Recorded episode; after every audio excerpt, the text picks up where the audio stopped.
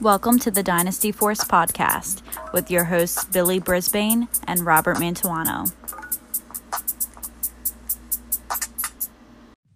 Good evening. Welcome in. Thank you all for coming and tuning in to another episode live, the Dynasty Force Podcast on Twitter at Dynasty Force Pod, Dynasty Force Podcast on YouTube. I am Robert, your host, as always, FantasyForceFB. And then I am here with my esteemed colleague, Billy Brisbane, at Billy Briz on Twitter. Bill, how's it going? It's going pretty well, man. Doing this one from the iPad today, currently on computer, and at my room. So at my girlfriend's doing it off the iPad, so that's why my Twitter at name isn't there, but We're here. Hopefully some people had a fantasy championship ring under their belt coming into this week. Yeah, and hopefully we were part of the reason why, you know. It's why we're here and what we live for.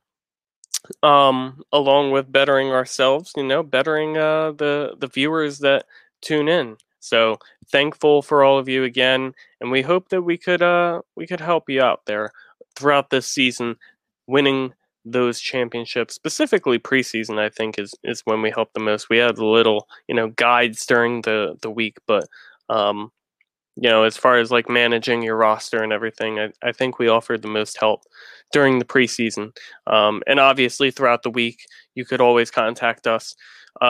Obviously week 17, if you have championships, then first of all, very sorry for you because you won't have a lot of your studs because teams don't need to play their starters. But if you do have week 17 championships, we're not going to be acknowledging that stuff on the show because it's more and more unlikely nowadays because people are getting smarter. But if you do have a week 17 championship, number one, not saying you're dumb, but your league is kind of, you know, not for me. But if you also have a Week 17 championship and you need help, Billy is available on Twitter at Billy Briz. I'm available on Twitter at FantasyForceFB. And we are available on Twitter at DynastyForcePod. Bill, I know you said you have a basketball live going on tonight because, you know, basketball is back. The DFS is hitting. You want to, you know, run that down on your Twitter. Yeah, man. You can find me over on Twitter at Getting Bills. Do a NBA morning show every morning, and then right before lock we go over there on Twitch with Taylor and make sure we got everything together for news and stuff like that, and go along with the rest of the slate. It's been pretty profitable so far this season. Haven't had a takedown yet, but one of these days we're definitely going to get one. That's really everything that's happening. Still early. So got the time to make it happen. I know you will. You got it in your repertoire. As for me, I'm going to have to find something to keep me busy because I had the matchup breakdowns going down. Speaking of, I did not post my matchup breakdown for week 16. I'm sorry about that. I was just kind of, I don't know, had a lot going on. Just kind of got lost in the wave. Also did not post last week's episode of the podcast on listening platform, so double shame on me. Last week was not my best week, I'll admit it, but this week I will get better. I'll have to find stuff to write about, probably just dynasty pieces and other things of that nature. But you can always follow me on Twitter at FantasyForceFB. I'll always tweet my thoughts. I'll tweet other people's thoughts, you know. It's the beauty of Twitter. You can retweet things very easily, and I like doing it. So without further ado, this episode is a review of how we did in 2020 because obviously, you know, you kind of got to grade yourself as an analyst to continue being an analyst, analysts will say, running the pod.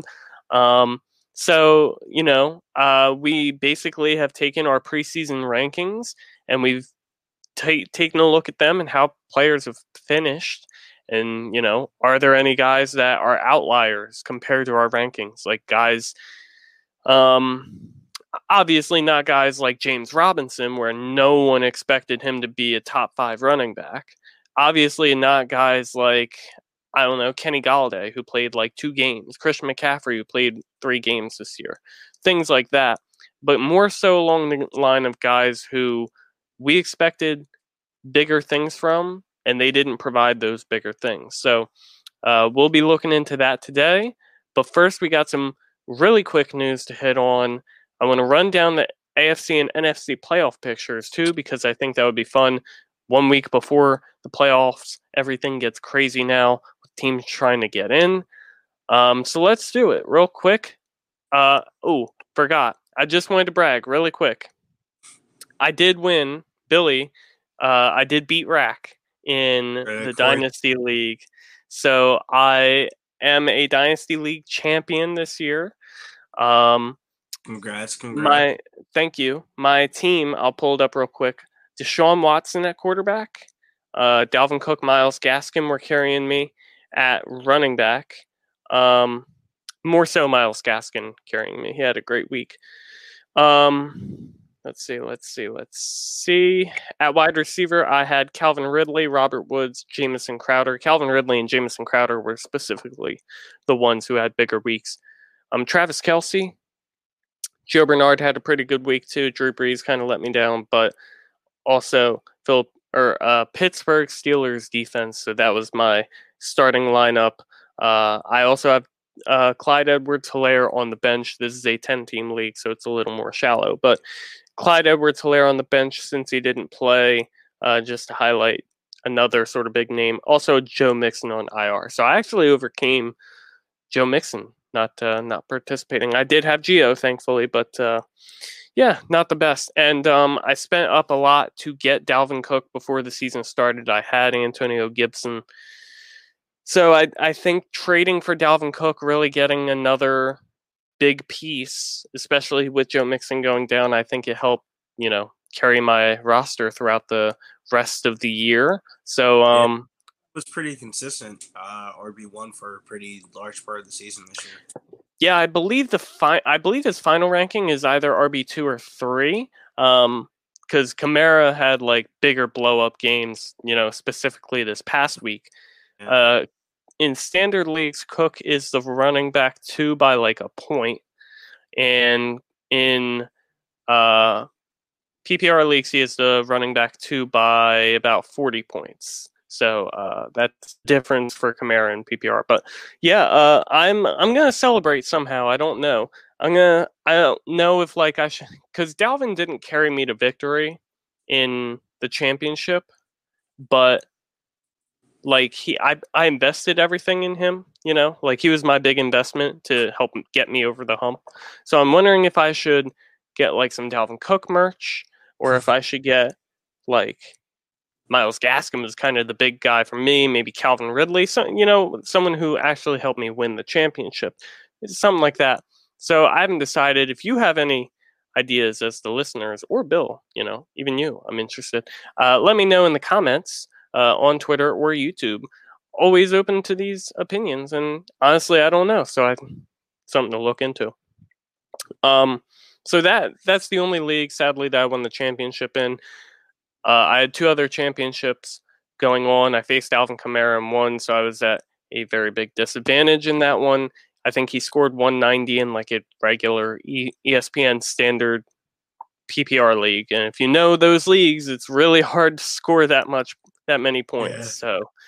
So that, and then the other one, he scored 150 something, and it was going to be hard to overcome. And then I just had some disappointments, like Derrick Henry this past week, not doing so well. Miles Sanders was really great in the first quarter, and then they stopped running the football in Philly. So had some disappointments there, but, it's fine. I'm a champion. I have to look at the bright side. So that's the good thing to focus on. All right. Now, as promised, we'll move on. I just wanted to boast about the rings. Bill, I know you have no rings, so it sucks. It sucks being down there, but you'll prevail, especially with the podcast. You'll prevail. Moving on into our quick we only really have one piece of news because, as I've mentioned, we're not really hitting on week 17. So dynasty-related news that we're going to hit on. The only real dynasty-related piece is Dwayne Haskins being released from the Washington football team. Bill, what do you think about this? Do you have any real thoughts? Oh, man. I feel like Dwayne Haskins is going to be one of those guys that we see in the XFL. like Cardale Jones. The quarterback for the Washington Redskins. I mean, no, not the Redskins, the football team. That's what the paper say. Did you see Johnny Manziel's coming back? Whoa, Johnny Part 6. There's a new startup apparently called the Fan Controlled League or something like that, and he's gonna be a part of it. You know where he messed up, bro? When partying?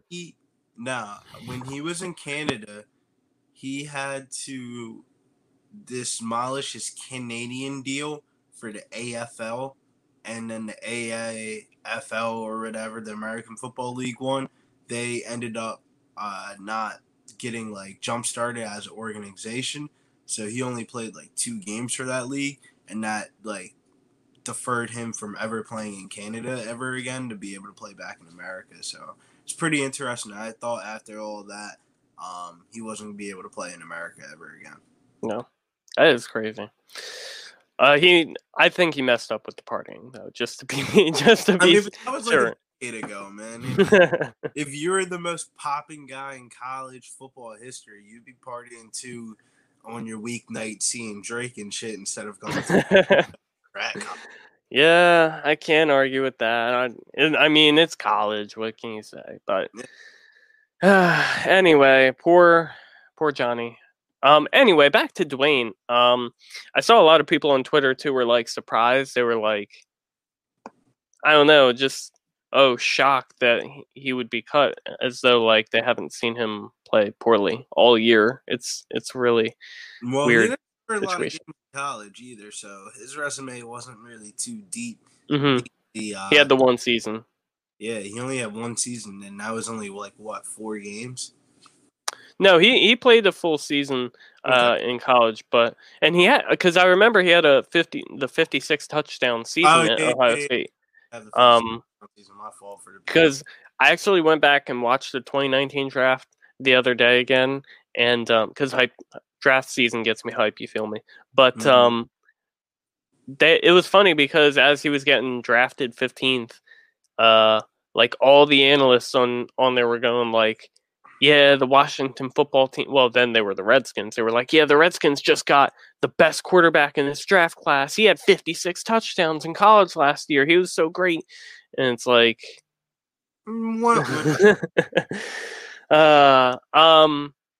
any idea where he may go next? He's still a free agent at this moment.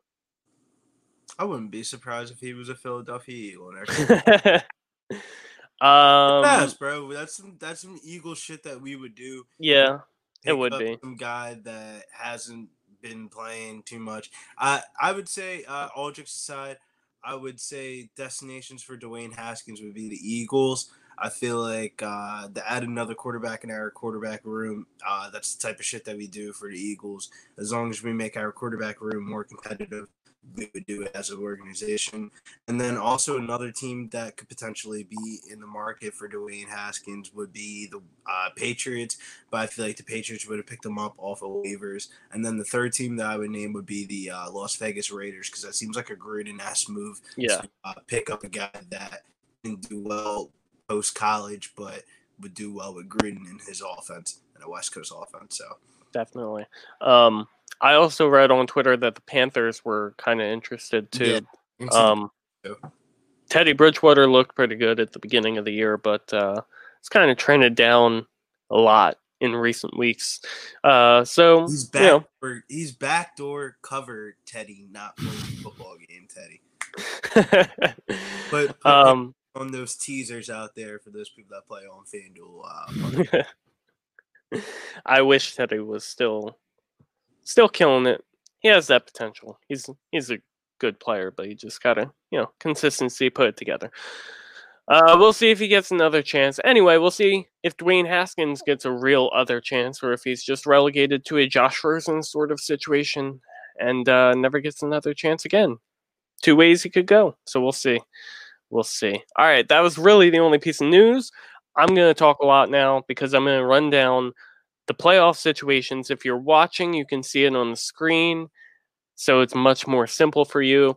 But if you're listening, heading into Week 16, Packers clinch a one seed with a win over the Bears or a Saints and Seahawks loss, I think. I don't know. Either way, they clinch if they win over the Bears. Saints clinch the one seed with a win over the win over the Panthers and the Packers loss. My bad, guys. I'm sorry for botching this so early and often. Seahawks clinch one seed with win over the 49ers and Packers and Saints loss. Washington clinches the NFC East with a win over the Eagles, but if Washington loses, the winner of the Cowboys and Giants will win the division. The winner of the Rams and Cardinals will be in the playoffs, but the Cardinals have no shot if they don't win. If the Bears win, then they are in, and if they lose, then the Rams will be in whether they win or lose. So Rams are kind of in a better position, especially with Chicago playing Green Bay this week, who still has something to play for. Tampa Bay, they're kind of just sitting there. They're in no matter what happens. They play Atlanta this week, so kind of will come down to seeding for them and who they play round one. It's probably going to be the winner of the NFC East. So good luck to whoever wins the NFC East. Moving on here to the AFC, the Chiefs have already clinched the one seed. Bills will clinch the two seed with a win or a Steelers loss. Steelers clinch the two seed with a win over the Browns and a Bills loss. I don't know why I said or, but I meant and. Titans clinch the AFC South with a win over the Texans or a Colts loss. Colts clinch the AFC South with a win over the Jaguars and the Titans loss. And then it's kind of more difficult when you get to the 5, 6, 7, and 8 seeds because they're all sitting there at the same record. Kind of comes down to tiebreakers there. Miami's in the best position. With a win, they're in. Or if one of either the Ravens, Browns, or Colts lose, then Miami is in. Ravens clinch with a win over the Bengals or a loss to either the Browns or Colts. Browns clinch with a win over the Steelers or a Colts loss. And then the Colts clinch with a win over the Jaguars and a loss for one of the Dolphins, Ravens, or Browns. So kind of more difficult towards the end there, but this is the stipulation for getting into the playoffs. Bill, real quick to involve you a little bit here. Do you think anyone in the AFC can dethrone the Chiefs? To be honest with you, I would have to see the path that the Chiefs would have to take because the Chiefs are very matchup driven. There's I can imagine that teams that can beat them. Like I don't think the Steelers are beating the Chiefs. Mm-hmm. But I could see like a team like the Titans beating the Chiefs. Yeah. Yeah, they did it just last year. Just like a random team. Or they didn't do it last year, but they did it during the regular season. Control the football or something like that. Like, that's a random team I can see. Like, you have to have a run game to be able to beat the Chiefs, I feel like. I think the Bills, too, have a shot. They have a pretty solid defense and a good offense. Josh Allen is out-dueling. I don't know. We've slept on, according to our rankings, we've slept on Josh Allen all preseason, and he's the number 2 quarterback on the year. So, yeah, we can continue to sleep. We'll see. It might happen. It might not happen. It's still very early. So we'll have to see how it goes down. But that is the AFC playoffs. Real quick, we'll hit on our survivor picks for Week 17. Just to show you, last week I took the Bengals and they won. Very surprising that any team would win this late in the season. We only had two teams left after last week. So for this week, we only have two teams left. So I took the Jets as I had the first pick against New England. I mean, it's kind of a toss-up, but the Jets are on a little run now. So maybe. And then Bill last week took the Broncos, who lost to the Chargers. So we are both 9-6 now. And Bill has Detroit, who is the last team left, going against Minnesota, which looks even worse now with Matthew Stafford potentially not playing too. So I'm happy one of us, has a brighter outlook than the other. Just saying. But we will get into the main segment of our show, which is going to be our 2020 rankings discrepancies. Basically, we're going to just take a quick look back on some guys that we had ranked higher or lower compared to consensus, and then where they actually finished and the difference between that. So let's start on a positive note, Billy. Let's start with some victory laps, because we're obviously we both missed a lot, but let's start on some spots where we both did really well. Billy, for you, one of our big talking points preseason was Drew Brees. You had him ranked as the quarterback 14. He actually finished in points per game as the quarterback 18. And I say points per game because he missed 3 or 4 games with his rib issue. So he actually, you were off of him. I was kind of decently in on him. And, you were more right than me to be in on him. So that's a good... I was pretty strongly off of Drew Brees. I don't know if you remember that, but I think it was like one of the drafts that either one of us did. I don't know if you drafted him or somebody in the Fantasy Force drafted him. And we did the show that week, and I was like, dude, Drew Brees is not it for this year. Mm-hmm. Turned out about to be right. Because I don't feel like that was one that, his injury was going to really affect his numbers. It was just more of right. Drew Brees just not being able to pass the ball the way he used to in the past. Yeah. That's kind of, too, why I tried to highlight points per game, too, which can kind of, paint a weird picture, because Marcus Mariota is technically the quarterback 2 in points per game because he played 1 game, but... I tried to take him out and any other outliers too. So quarterback 18, down year, you were on it. So great job there. Let's see, other victory laps for you.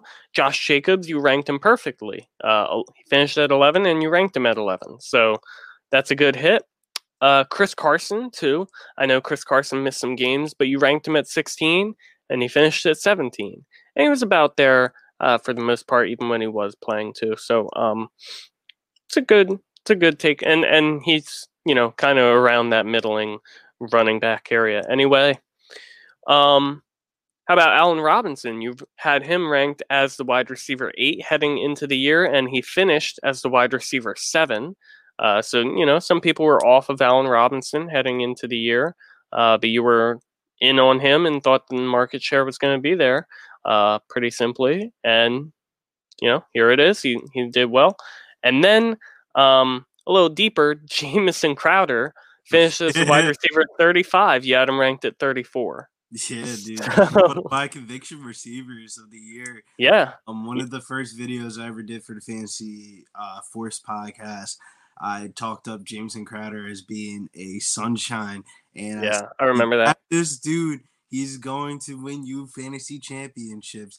And, man, if you had Jamison Crowder last week, you might have got yourself a fantasy championship, man. Well, I mean, I went through my team, and you know who was on there. Yeah, Crowder. It's funny because I actually traded you for Jamison Crowder. I got Marquise Brown out of that trade, too. Yeah, Marquise Brown and a third or a second.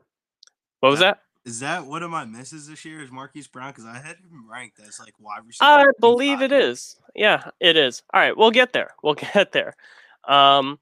Some victory laps for me. Tom Brady, I had him ranked at quarterback 9. He finished at quarterback 8, so right about on point. Yeah, that was a good one, man, because I feel like the non-running quarterback is becoming so obsolete in fantasy football that when you take one that isn't a running quarterback, it's so risky, man. Yeah. I feel like you can even play like a low-level quarterback and they'll probably get you rushing yards or something like that. Right. The way fantasy has been trending towards running quarterbacks, the fact that a guy like Tom Brady can finish as a QB1 definitely shows the talent of Tom Brady still in his later years of his career.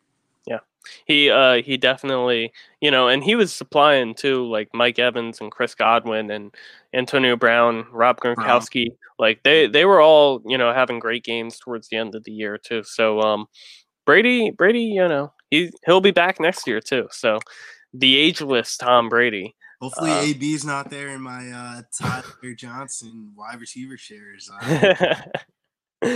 Todd Gurley is someone. I had him ranked as the running back 27 heading into the year, and he finished at 24.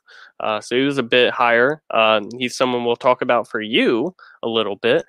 Kenyon Drake finished as the running back 14, right as the running back 11, which, you know, obviously isn't the same, but he actually played 14 games. If he had played one more game, his average would have had him finish as the running back 12.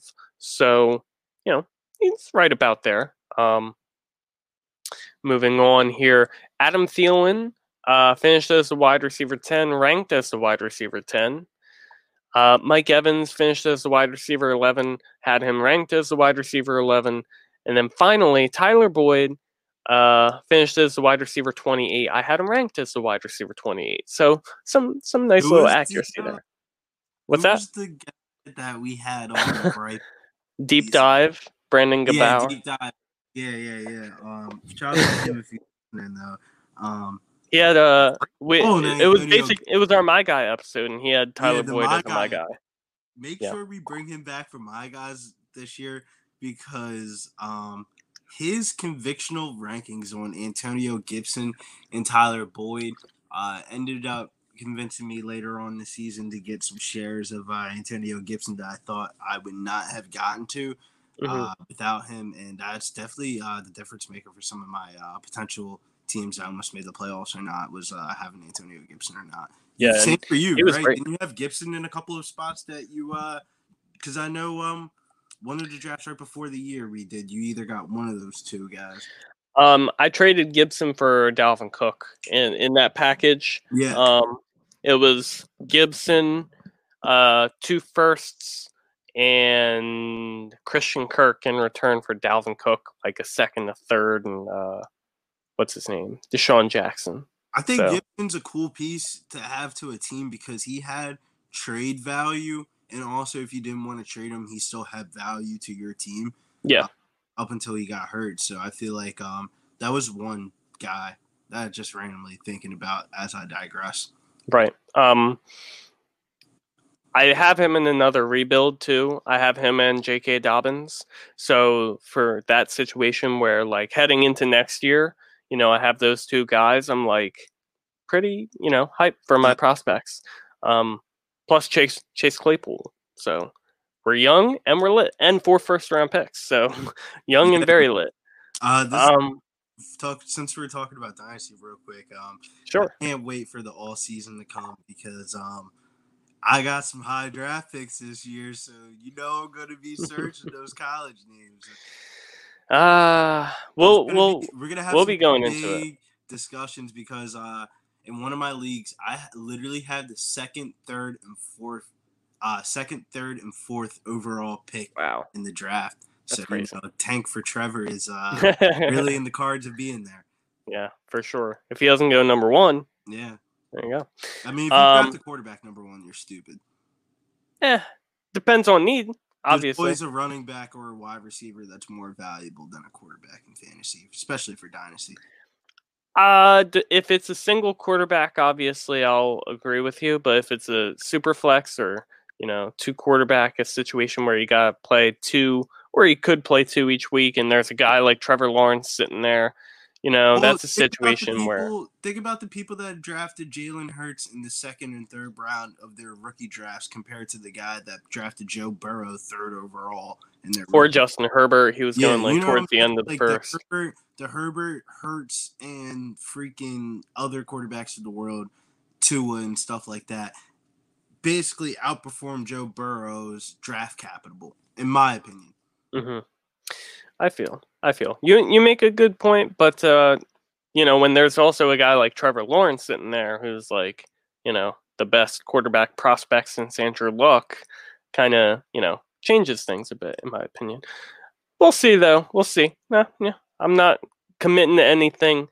I don't believe I have the number one pick in any of my leagues, so I also can't speak from experience. I probably won't fall into Trevor Lawrence in any of those leagues. So, all right, rankings, discrepancies, the big ones. Let's start with the quarterback position. Bill, Matt Ryan, heading into the year, you had him ranked as the quarterback 7. He finished as the quarterback 13. And I think the reason for this disappointment on Matt Ryan's end is pretty self-explanatory. Julio Jones getting hurt. You know who called this one? Who? Detroit Beastie. Did he? Listener. He said, quote, unquote, I'll never forget this quote, too, because this is like the day after I drafted Matt Ryan, too. He said, Matt Ryan does a thing in fantasy where he does really good one year and does really bad one year, does really good one year, does really bad the next year, and this year was the bad year, so I caught Matt Ryan on a bad year. It wasn't too bad, but like when Julio was not, it was pretty like distinguishable too. Like if Julio was playing, then you knew you could play Matt Ryan, but if Julio wasn't playing, then you couldn't. And it was weird too though, because like Calvin Ridley was still great all season long. So like why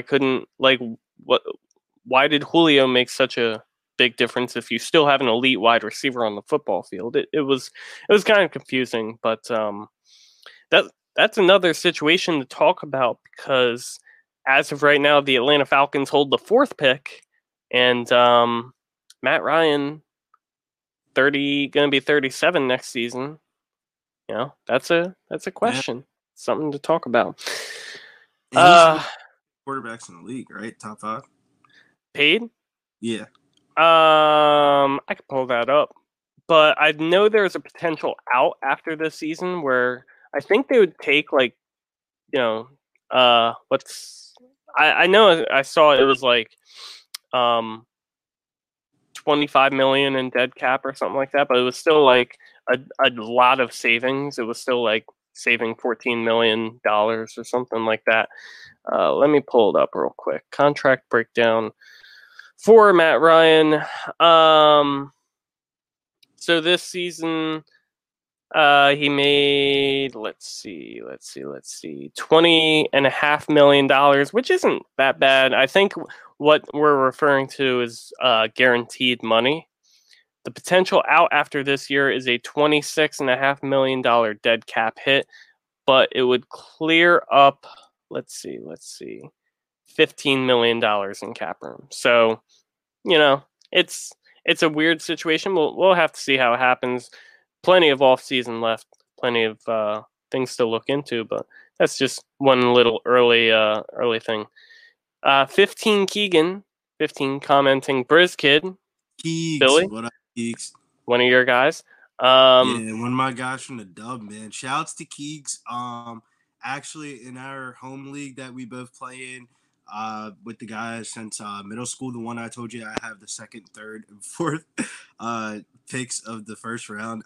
Keegs actually won the inaugural season this year. Wow. Because the first year that we switched over to a dynasty league for our home league, and Keegs won. He had the likes of Patrick Mahomes, Austin Eckler, Aaron Jones, Terry McLaurin, and CeeDee Lamb. Yeah, that is a good roster. Congrats for the championship. And yeah. Nice going, giving him the title, Bill. I know it's all on you. Actually, bro, it really might be, man, because I made a trade, I want to say, earlier on in the season, and definitely helped him out. Thank you, man. Keep up the great work. We'll do our best to. Thank you for the attention, the comment, everything. We're always, very open and receptive. So thank you. Moving on here, quarterback position for you, Bill. Final one I got here, Josh Allen. This one's kind of, we were talking about it earlier, kept sleeping on him and all that. But this one's kind of on both of us. You had him ranked at quarterback 8. I had him ranked at quarterback 11. Finished as the quarterback 2. He still ran the ball about as much as he was in the past. But the only difference was, his accuracy went from, 60-some%. I think he was career around, 62%. To this year, he's up around, 68%. So that's a pretty big jump. Stefon Diggs, I guess, just makes a big difference. And yeah, I guess we weren't projecting that. Stefon Diggs was the answer to everything, dog. Definitely. And, Stefon Diggs is someone else further down the line we'll talk about. But, like we said, he's the difference. I also think, though, that Josh Allen can take a regression heading into next year if the Buffalo Bills sort out their running game, because Zach Moss and Devin Singletary this season, they could not run the ball to save their lives. And I know they do not want to be in a position where they cannot run the ball to save their lives, because you're in that, grind it out, burn the clock situation for your team. You got to be able to run the football. So they might try and figure that out, which could mean less rushing for Josh Allen in the future. But for now, quarterback 2 on the year. Great season for Josh Allen. Great season for anyone who drafted him. Yeah. You know who is the OG Josh Allen lover? Superflex guru. Trey Tyndall. Yeah, I was gonna say Trey. I didn't know his at name off the top of my head. Yeah, dude, Trey. You know what call I'll give Trey, which is call of the year. Make sure you hit those guys up to come on the podcast one of these weeks. So we can, definitely. We're probably gonna start coordinating more fantasy forecast episodes soon too, because fantasy season's over. We'll have the weekend. Not everyone's gonna be watching football all the time. So yeah, Sundays. Trey's call of Derek fucking Carr, dude. That's call of the year, bro. Derek Carr is definitely top 20 quarterback this year, like you call. Where I'm gonna find out exactly where he ranked, but I know he's top 20. He's had a good season, and it's really weird. Season compared to where the market was drafting him, I want to say right. He was ADP quarterback 28, because I was looking at some notes earlier. Him and Gardner were in the same exact range. And he finished as the quarterback 14 on the season, right behind Matt Ryan. So, pretty good hit, especially in those deeper super flex leagues where you could get him that late. He was very helpful. Now, as for me at the quarterback position, we mentioned it with you, but Drew Brees, he was someone that I really liked heading into the season. I'll take this L here. Had him ranked as the quarterback 5. And he finished as quarterback 18 in points per game. Frustrating. Like you said, not much to say other than he just kind of... Well, Michael Thomas being hurt didn't help him, obviously.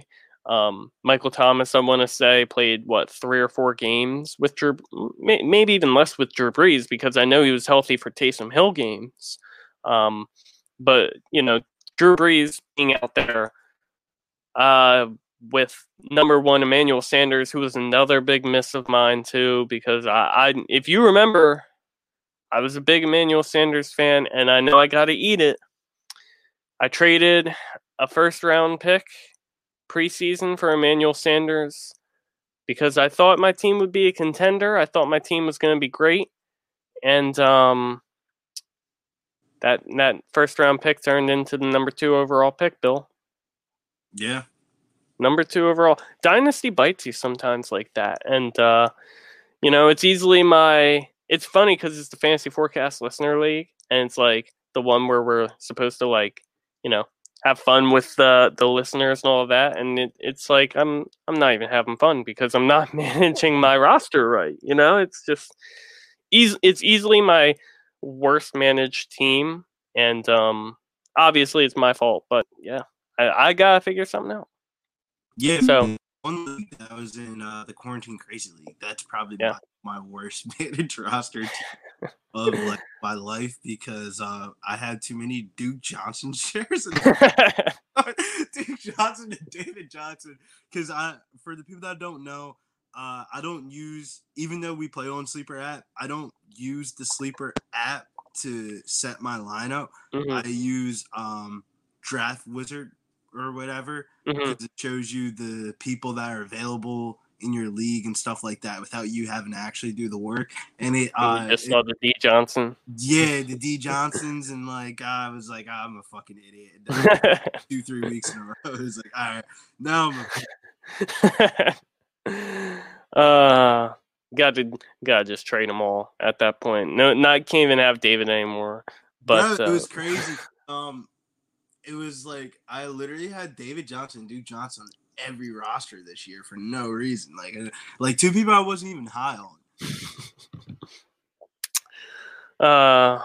Duke, such a disappointment. We gotta go on that one app that shows you your dynasty shares and the year of the percentages. I want to see where I have some people. Like I believe heading into this season, my highest-owned players were Alex Smith and Taysom Hill. So, just because of price, I guess. And I like taking the shot on those late quarterbacks. And Alex Smith played this year, so that's about as much as I could hope. And Taysom Hill also played this year and might play next year. So, some things to look at for sure. But as far as Breeze, like you said, though, he just wasn't the same throwing the football all the time. He had some situations where he was okay, but for the most part, he was just mainly disappointing. And like I said, Michael Thomas not being there didn't help. Alvin Kamara rushing for a lot of touchdowns didn't help. Situations like that held Breeze back. And then Aaron Rodgers, another big miss for me. I originally had him ranked really, really low, but I ended up moving him up right before the season started. I had him ranked at quarterback 15 before the season in my last ranking update. And he finished the season at quarterback 4. And this is one of the things, too, that like when I originally posted my rankings and everyone was, coming at me for different things, Aaron Rodgers was easily the guy people were coming at me the most, saying, like, you just can't rank him so low because he has the best chance to be great among guys that he's around. Like I think originally I had him around like Baker Mayfield and Gardner Minshew and guys like that. And obviously I moved him up towards the end. I don't have my rankings on hand to know exactly where he was or who he was next to, but obviously 15 too low, quarterback 4 on the year. So, yeah, the Aaron Rodgers. I mean, for me, I was just expecting things to remain the same in Green Bay, which would be, lack of weapons outside of Devonta Adams, which isn't too true either because Lazard stepped up when they needed him a bit. Tonyan was pretty good this year at tight end. So they had some more besides just Aaron or just Devonta Adams.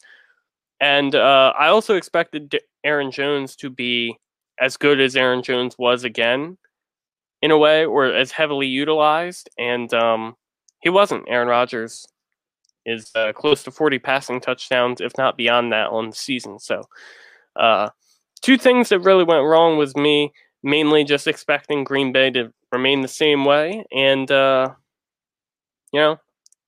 on me because teams grow. Coaches grow. Matt LaFleur grew, and the team grew as a whole. And Aaron Rodgers is Aaron Rodgers. So, again, on me. But that's the two main quarterbacks that I missed out on. Two main quarterbacks Bill missed out on. Let's touch on running back. Bill, for you, Aaron Jones just mentioned him. You had him ranked as the running back 16 heading into the year, finished as the running back 5. Yeah. Crazy about that, man. That 16 was a high rank for me personally because wow. I looked at I have two sets of rankings. The ones that I put out early on in draft season. So, you know, like the way too early drafts that we end up doing, like when we all get horny after the rookie drafts and all that. And we're like, all right, man, let's ease, you know, quarantine. Right. Yeah, man, I had him ranked at like running back 25, and then that moved him up to 16 like that. So that 16 rank could have been way worse too. That one, I was like, oh, that was badness. It's funny too because, you know, I just said like I expected Aaron Jones to be a bit better. Like I expected the offense to kind of remain the same way, and I didn't even have him like close enough to 5. I think he was still. I think he was around 12 for me. Yeah, I thought AJ Dillon was going to play. Yeah, Jamal Williams. Right. Yeah, and Jamal Williams did, like, even when Jamal Williams played, like he took good snaps. Yeah, he took snaps from Aaron Jones. He was pretty decent on the field. 40 backfield, bro, throughout the year. Basically, yeah. 60% was the fantasy. It's funny too. Like Aaron Jones was a great running back last year, but he was like so inconsistent. Like he had the huge games. No. Last year, bro, was crazy, man. He was probably RB1 first half of the season, and then like RB3 second half of the season. Yeah, and I don't know. This year was just like he's the running back 5, but it like he didn't have a ton of huge games, but he was very consistent for when he did play. The reason just why opposite because this is Aaron Rodgers, like historical, like one of his best years back in the day with the vintage Aaron Rodgers days. Yeah, definitely. Aaron Jones is a free agent after this season. And after what we just saw from AJ Dillon, you know, we'll have to see what happens. Yeah. We'll have to see what happens with the Packers and Aaron Jones. But I mean, if they believe in AJ Dillon, it's kind of hard to justify paying a guy like Aaron Jones, who's going to require as much money as he's going to require. Another big miss for you, Clyde Edwards-Helaire. You could call him a miss for both of us. You had him ranked as the running back 3. I had him ranked as the running back 4. He finished as the running back 18. He was actually even lower in points per game as the running back 22. I don't even know. Yeah, I'm not like gonna comment on that one. Yeah, because Clyde looked good too. It's funny, like Clyde in the beginning of the season, bro. For like the first 4 weeks, he had like the most touches in the red zone without a touchdown. So like, yeah, I feel like. He's a guy next year that I'm probably going to end up buying again. I think so. I think I probably will. And next year, too, Le'Veon Bell won't be there. Yeah. I you know, the year of experience. Situation. Definitely. So I'm not too worried. Bro, having the running back of the Chiefs for a team that passes so much. Very yeah. And he's a good pass catcher, too. And it's there were games, too, where he was like I think the first game of the season he went without a catch, but he had like 22 carries and he was just like so good on the ground. I don't know. It's just really weird. But he is a good player and, you know, his dynasty outlook obviously is much better. Excuse me. I mentioned him as a victory lap for me because I had him ranked appropriately. But you, Billy, you had Todd Gurley ranked at running back 13 on the season heading in, finished as a running back 24. So he finished a bit lower than where you were expecting. It seems you were a bit higher on the Falcons offense as a whole heading in than they ended up. I mean, you could also make an argument about Julio, right? Yeah. I mean, Julio does have an impact on the passing game because, you know, you can't focus in on Todd Gurley. But, I mean, Todd Gurley just looked, like, terrible. Slow. Terrible all season, coming from a Falcons fan. Brian Hill looked better. He did. Early Brian Hill's not good. Brian Hill is not good. Don't get me wrong. Yeah, nah, Brian Hill isn't good because as soon as Todd Gurley went out, we all started playing Brian Hill for daily fantasy, and it turned out Ito Smith was the guy that owned. So that just shows you know Smith is not a good NFL player. No, well, none of them are good NFL players. Let's just put it at that, including Todd Gurley. Todd Gurley's a free agent, so he'll be gone. He'll be gone. Ronald Jones, too, the last one, finished as a running back 19. You had him ranked at 32. I actually had him ranked lower, so he should probably be in my category, but 37 I had him ranked. But I wanted to put him here for you because I know how much you loved Keyshawn Vaughn heading into the season, so I just wanted to highlight the difference between that and what you kind of think of the future, too, for Keyshawn Vaughn. It all depends on if Leonard Fournette's there or not. Yeah. 1 year deal for Fournette, who was still involved, even though, like, Jones had big weeks and Jones was like, you know. Yeah, I gotta pee real quick, Rob. All right, help yourself. For me, when we're talking about Ronald Jones, for me, the big thing was I just kind of doubted him the entire time, you know? And after his first two or three, I think he's been in the league 2 years. After those first 2 years, it's easy to doubt someone, but we've seen this time and again now where guys like come up after the first few seasons to perform. So like, you know, why should we keep doubting them? You know, just buy into maybe they're progressing and you know, more often than not, if you buy into the preseason hype, I think things tend to work out. Like there was so much preseason hype last year about Chris Godwin. Look at how he finished. So much preseason hype this year about Calvin Ridley. Look at how he finished. So much hype about Ronald Jones, and he was very good for fantasy when he played. So, you know, just buy into the hype and buy into the changes that can be made. And Keyshawn Vaughn, I didn't expect anything from him as a rookie. Billy was kind of on the opposite side. He thought he would be at least a little involved. But for me, I knew Bruce Arians and his opinion on rookies and hating to play them, especially at running back.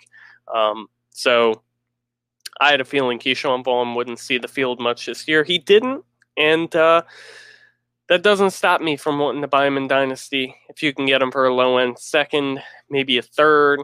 Don't forget, this guy was a first-round pick in Dynasty drafts last year for a reason, because he's not only talented as a running back, but he's also on a very good offense.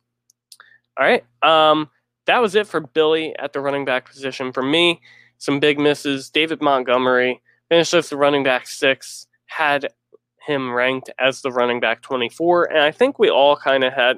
So I said originally this wasn't a situation where it's like compared to consensus, because consensus, this one, I just wanted to kind of review Dave Montgomery a little bit, because if you know me, or if you've followed me for a decent amount of time, last year, I was really, really big on David Montgomery. I really thought he was going to be a top 12 running back as a rookie. I really thought he was just going to be phenomenal for the Bears and everything they needed. And it didn't happen. He was very, you know, lame all year. Just kind of to own. Got a lot of work, but didn't do a ton with it. And the same didn't happen this year. He got a lot of work, but he did a lot more with it. So it's not the same situation. But he also got a lot more targets with Tariq Cohen being out. With his torn ACL, that's something that can come down next season. But something that could stay the same is David Montgomery's efficiency on the ground, which he got a lot better as the season progressed. So that's something that I wouldn't shy away from when looking at David Montgomery next year. I mentioned Aaron Jones. Had him for me as well because he ranked at running back 12 for me, which doesn't really make sense on my end. I feel like if I was doubting Aaron Rodgers, I should have loved Aaron Jones. And running back 12 is not loving Aaron Jones. So, you know, I got to review that on my end personally. Bill, I mentioned real quick David Montgomery for me and Aaron Jones again for me because, like I said, I didn't have him ranked too much higher than you. And, you know, if I was down on Aaron Rodgers, I should have been high on Aaron Jones, you know, because I knew the offense was going to be good. Remember when we did the ranking summit for Dynasty Force, and I ended up being the highest on Aaron Rodgers, and everybody was like, "Why are you so high on Aaron Rodgers?" And I was like, "Man, I thought this was a low break." I do remember that, though. I mean, you know, and look at him now. Everyone loves him. Back on the ship. For me, too, James Conner had him ranked as the running back 16 heading into the year. He finished as the running back 25 in points per game. Yeah, I knew that one was coming. I can say that I expected Pittsburgh to be a good running team. They have a great defense, which is true. They have a good offensive line, which is half true. It's not been the offensive line of years past, but it's still pretty decent. They took a lot of injuries to their offensive line this year, too. But I just expected them to be a good running team no matter who was back there. Like, if Benny Snell was the lead back, I thought Benny Snell was going to be pretty good because, you know, good offensive line, good downfield receivers, too. Deontay Johnson, Chase Claypool, Juju can be a good downfield receiver. But, yeah, I just didn't, you know, things didn't work out that way for Pittsburgh this year, and I think that's a lump that you got to take. It wasn't really necessarily looking at Connor's talent himself, because I didn't look at him as, you know, one of the more talented guys, but I thought he would be a stable RB2 for teams, and he wasn't. Definitely wasn't. He is a free agent after this season. I don't think he's got any shot of going back with Pittsburgh. So I have no idea where he'll be next year. I think he's more likely to be in a reserve role, if anything. And then the final running back I wanted to highlight, this one pains me the most. Cam Akers. He was my guy. He was one of those guys that I put a pin in, stomped or planted the flag. Loved Cam Akers so much. Like I said, if you were listening preseason, you knew he was a my guy for me. Finished as a running back 49 and in points per game, running back 50 overall, ranked as the running back 17 heading into the season. Bill, Cam Akers, do you have hope for him in the future? This is Sean McVay. If the Rams want to be a good football organization, they need to start playing their players that are good football players instead of doing complete and utter bullshit that got them with Jared Goff fucking up the season for them, getting hurt, and their playoff chances and championships hopes out the window with Jared Goff being paid way too much money. Yeah. They started to give the run to the Cam Akers. He had the huge game against before the Jets on Thursday Night Football, I remember. Patriots? Yeah, it was the Patriots. Yeah. Huge game, and then he had the high expectations for the Jets, and then I played him that week too in multiple leagues and lost because, well, actually no, I only lost in one league, but I played against him. That's why I played against him in the other. But yeah, he disappointed in that situation because they were not in the positive game script. That's another thing, too. The Rams are like a team that needs to be in a positive game script for any of their running backs to succeed. Because once they get out of that positive game script, like, they work so well off play action and the running game and play action and all this. And, like, if they can't sell play action because they're down by 20 points, then, like, they don't stand a chance. So, I don't know. Rams, different story. I have faith for Cam Akers, though, at least for what you bought him for last year. So Cam Akers, to round out the running backs for both of us. Let's talk about the wide receivers for both of us. I have a few consensus tight ends for us, and then we'll be done.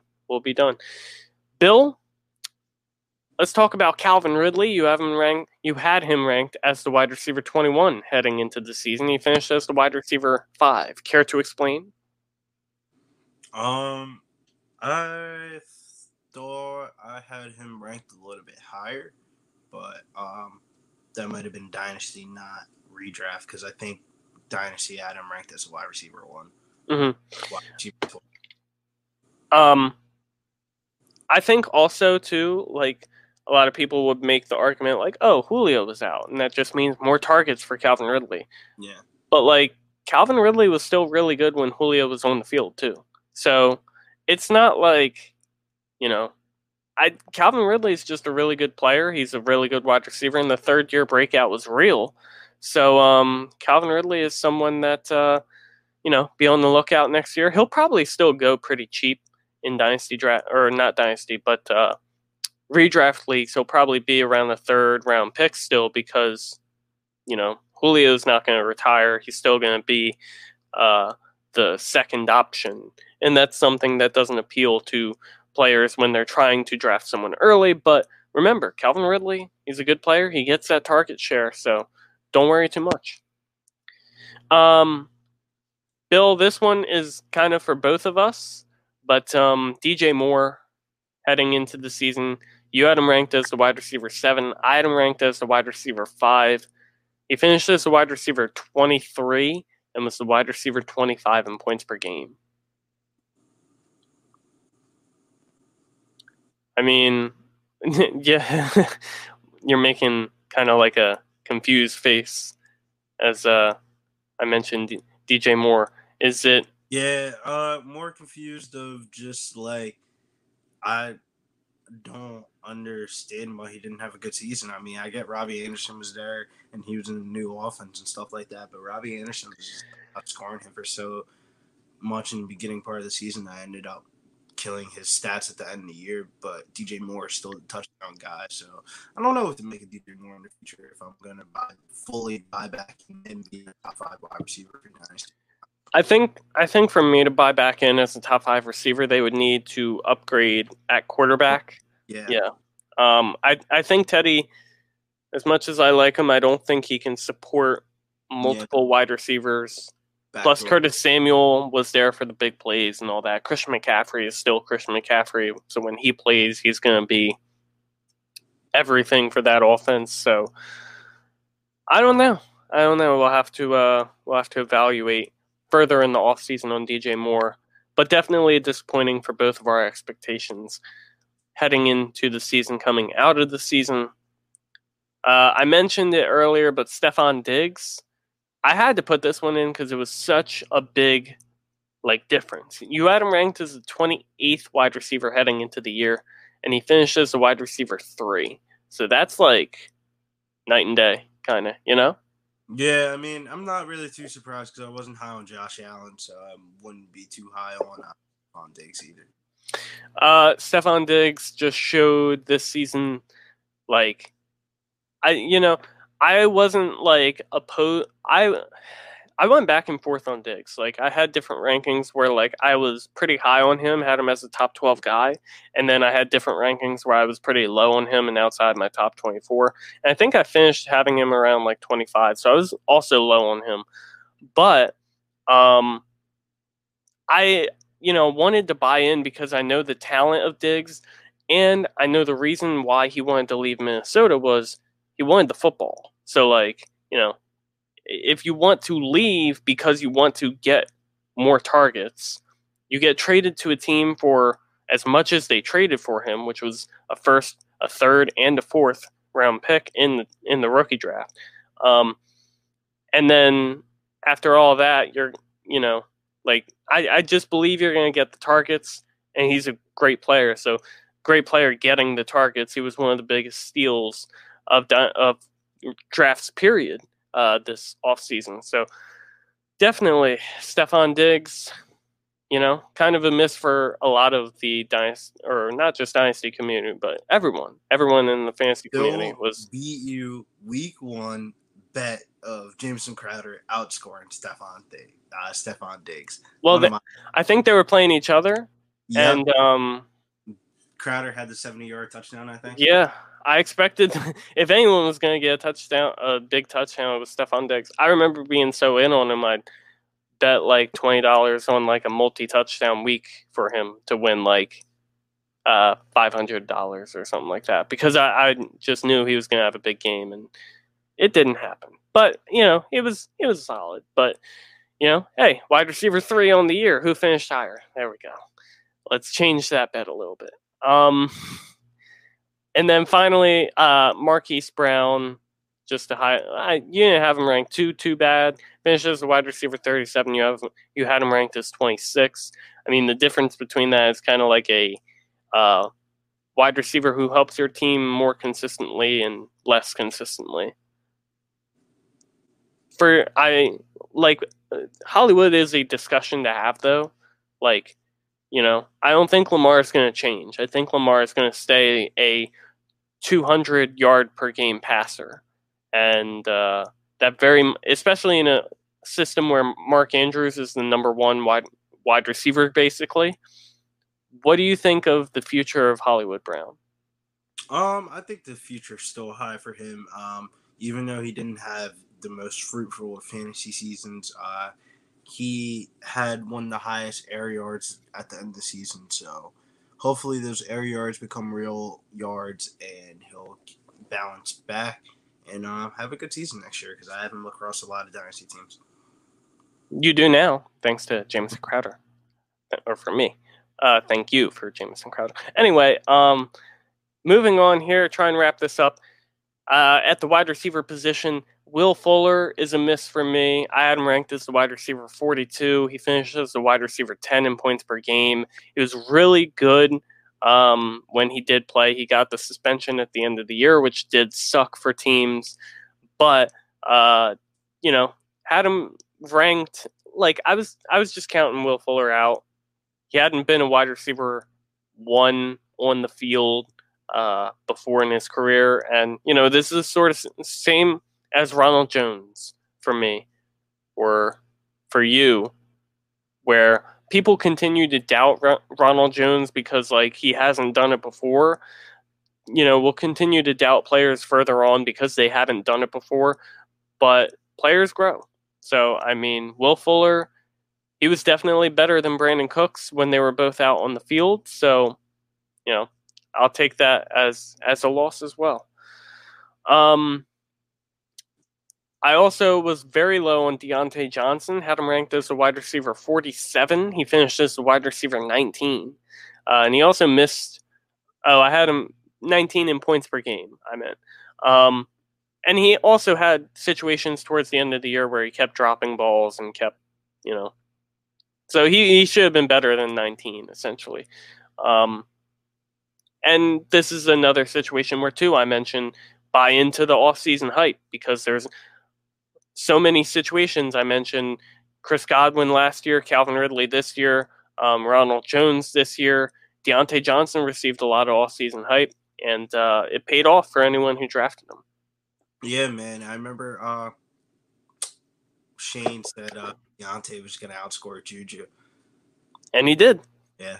He did. So, well, I think he did in points per game, we'll say, because injury, you know, Juju, I think, played 16 games. Well, 15, but still. Christian Kirk, I had him ranked at 37. He finished at 45, so not too much lower, but the difference between 37 and 45, 37 is a guy who helps your fantasy team sometimes, and 45 is really not. And if you remember, too, there was like a 2 or 3 week stretch, during the season where Christian Kirk was pretty relevant for fantasy. But outside of that, he's just done nothing. So I was kind of in on, like, I had him ranked higher than Deontay Johnson and Will Fuller, like, you know, those guys obviously outperformed Christian Kirk. So comparatively speaking, Christian Kirk was a miss. And then the final wide receiver, DK Metcalf, I had the third in there. I mentioned him as a bust on the podcast preseason. I had him ranked as the wide receiver 29 heading into the season, and he finished as the wide receiver 6. So, not much to say. I just doubted DK Metcalf. I doubted his ability to become the number 1 in this offense. I really thought he would remain as the number 2. You know, instead, Tyler Lockett became the number 2, and Tyler Lockett was the guy who was much worse for fantasy, more like a wide receiver 29, even though he finished a bit higher than that. And another thing about DK Metcalf, too, was he was also receiving off-season hype. So just another little piece of information. Buy into the off-season hype because it tends to work out. It's hype for a reason, you know. And then finally, tight end, Bill and I together, because we don't have Bill's ranking specifically. I didn't try to find mine specifically, but we do have our consensus ranking. So Bill, Darren Waller, we had him ranked as a tight end 7 heading into the season. He finished as a tight end 2. Yeah, big miss on that one. Definitely. I feel like Darren Waller is the new Zach Ertz, where on him. No, Zach Ertz was really good for a long time. Yeah, I was just saying, just the bad taste Zach Ertz is putting. Zach Ertz was not great when other wide receivers were active, but when other players were inactive, which was often for the Raiders this season, like Henry Ruggs not being there, Brian Edwards wasn't active for most of the season. Nelson Aguilar stepped up a bit, but there was even some games that he missed. Darren Waller was just the funnel, you know, and he's the offense goes through him. It's not going to change. He is. Where would you put Darren Waller in tight end rankings for next season? Obviously, Kelsey ahead of him, Kittle ahead of him. 3 or 4. Would you rather have him or Mark Andrews? I'd rather have Waller, safer floor. I think I would too. So I think, you know, if you could pay like a 3rd or 4th round price for him, I think I would. And then the final one, tight end, Evan Ingram. We both consensus had him ranked at 6, and he finishes tight end 14. I mean, you get bit sometimes, especially when you buy into a guy like Evan Ingram, I guess. Not much to say other than that. So yeah, that's basically a big review on how we did as far as rankings heading into the season. Obviously, we had some big misses. Everyone has big misses. It's important to look back on them so that you can learn and see how to grow from there. And it's also important to look back on what you did right because grow from there. Same process for next year. Process, yeah. Or, you know, I'll even grow from this, you know. I'll learn. Don't doubt the Packers offense for no reason, basically. Yeah, I like this. I like this episode, though. It was enlightening looking back on some guys that I poorly ranked for whatever reason. So definitely enlightening. Gives us good reason to look ahead. And speaking of looking ahead, next week, Bill... I had a plan for next week, and now I don't. I did have, you know, what would be fun, and I think we should do this. We will have a way too early dynasty mock draft. That will be fun, definitely. Yeah. Not what I originally was planning on, but I don't remember what I was originally planning on, so it's obviously not that important. This dynasty mock draft is now important, so. Tune in next week. We'll have that. Again, follow us on Twitter. Me at FantasyForceFB. Billy at Getting Bills. The show at Dynasty Force Pod. YouTube, Dynasty Force Podcast. And Bill, you're about to go live? No, I'm not about to go live. I'm going to start ranking in my lineups for the night, though. Gotcha. Well, good luck with that.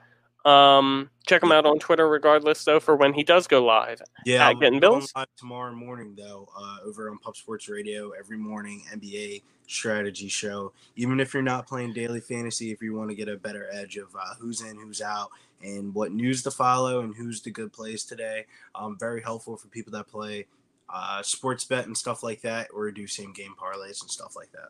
Definitely. Thank you all for tuning in. We'll hopefully see you next weekend or next week. And again, stay frosty and let's keep making fantasy great again together.